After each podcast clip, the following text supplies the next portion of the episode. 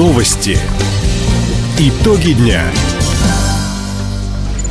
Итоги понедельника подводит служба информации. У микрофона Дина Экшапосхова. Здравствуйте. В этом выпуске.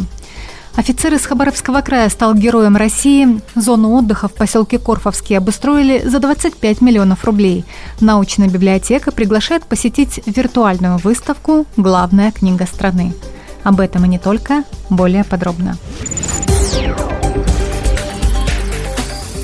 Президент России Владимир Путин вручил офицеру из Хабаровского края золотую звезду Героя России. За мужество и героизм, проявленные при исполнении воинского долга, высокой награды удостоен замначальника штаба Восточного округа войск Национальной гвардии полковник Сергей Белозеров. Офицер подчеркнул, что это во многом заслуга его боевых товарищей. Это заслуга бойцов и командиров спецназа Росгвардии. Их стойкость, героизм и верность присяге. Разрешите в рамках своей компетенции с гордостью заверить вас, что войска и силы Росгвардии готовы и продолжат выполнять возложенные служебно-боевые задачи на высоком уровне профессионализма во благо будущего нашего Отечества. А вот какими способами и в каких мерах это покажет обстановка. Награждение прошло в Георгиевском зале Большого Кремлевского дворца. Кроме Сергея Белозерова, президент России Владимир Путин вручил золотую звезду Героя России еще девяти военнослужащим. Предприниматели края могут арендовать земельные участки за символическую плату в 1 рубль. Новая мера поддержки действует для предприятий, занятых импортозамещением. В частности, льгота касается производителей транспортных средств, машин и оборудования, а также сельхозпродукции. В помощь бизнесу в этом году сократили сроки отдельных процедур. Предварительное соглашение предоставления земли в собственность и аренду без торгов занимает 14 дней – на утверждение участка в кадастровом плане отводят 10 дней. Кроме того, кадастровые работы теперь выполняются в два касания. Первое – заключение договора, второе – получение от специалиста выписки из Росреестра на земельный участок. Сквер ветеранов открыли в поселке Корфовский Хабаровского района. Он стал частью набережной имени генерал-губернатора Андрея Корфа. Благоустройство территории идет уже несколько лет. С 2019 года по проекту формирования комфортной городской среды каждый год к зоне отдыха присоединяют новые площадки, за которые голосуют жители. Теперь здесь есть Арсеньевский спуск, места для рыбалки, зона отдыха с качелями и беседками.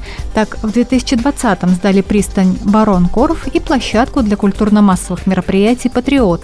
В прошлом году Корфовский получил субсидию на благоустройство обзорной террасы. Сквер ветеранов стал последней, 14-й территорией этого большого проекта. Его стоимость почти 25 миллионов рублей.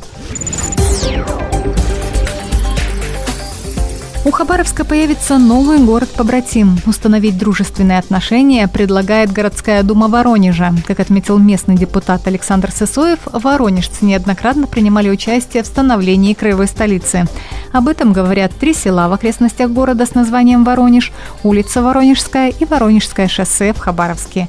В ближайшем будущем делегация из Воронежа приедет в краевой центр. Стороны обменяются опытом и намерениями о сотрудничестве. Договор о побратимских отношениях подпишут мэры обоих городов. Ко Дню Конституции научная библиотека подготовила для посетителей праздничную программу. Памятную дату отечественной истории отмечают сегодня. В этот день, в 1993 году, всенародным голосованием был принят основной закон России. Сотрудники учреждения культуры собрали для читателей книжную выставку. Для нее подобрали издания, в которых в простой и доступной форме разъяснены история и значение документа, принципы развития общества и российского государства. Также на сайте библиотеки действует виртуальная выставка литературы из фондов библиотеки «Главная книга страны» и проходит онлайн-викторина. Экспозиции будут работать до 15 декабря. «Нефтяник» потерпел первое поражение в этом сезоне. В субботу хабаровчане не смогли одолеть московское «Динамо». Встреча в Красногорске завершилась со счетом 6-4 в пользу столичной команды. Во многом это результат индивидуальных грубых ошибок, отметил главный тренер «Нефтяника» Михаил Пашкин. Важно выигрывать единоборство, использовать стандартные моменты, штрафные, угловые. Сегодня у нас 15 угловых, один гол. Это мало. Ну и, конечно же, три индивидуальные ошибки, грубые, и одна позиционная ошибка. Когда такие ошибки допускаешь, конечно же, не выиграешь. матч. Но матч состоит из эпизодов. У нас были хорошие эпизоды, но мы с них ничего не получили. А «Динамо» свои моменты использовала и выиграла заслуженно. Завтра хабаровчане сыграют в Казани с местным Акбарс «Динамо». Отметим, сегодня «Сканефтяник» находится на третьей строчке турнирной таблицы. Таковы итоги понедельника. У микрофона была Дина Посохова. Всего доброго и до встречи в эфире. Радио «Восток России». Телефон службы новостей 420282.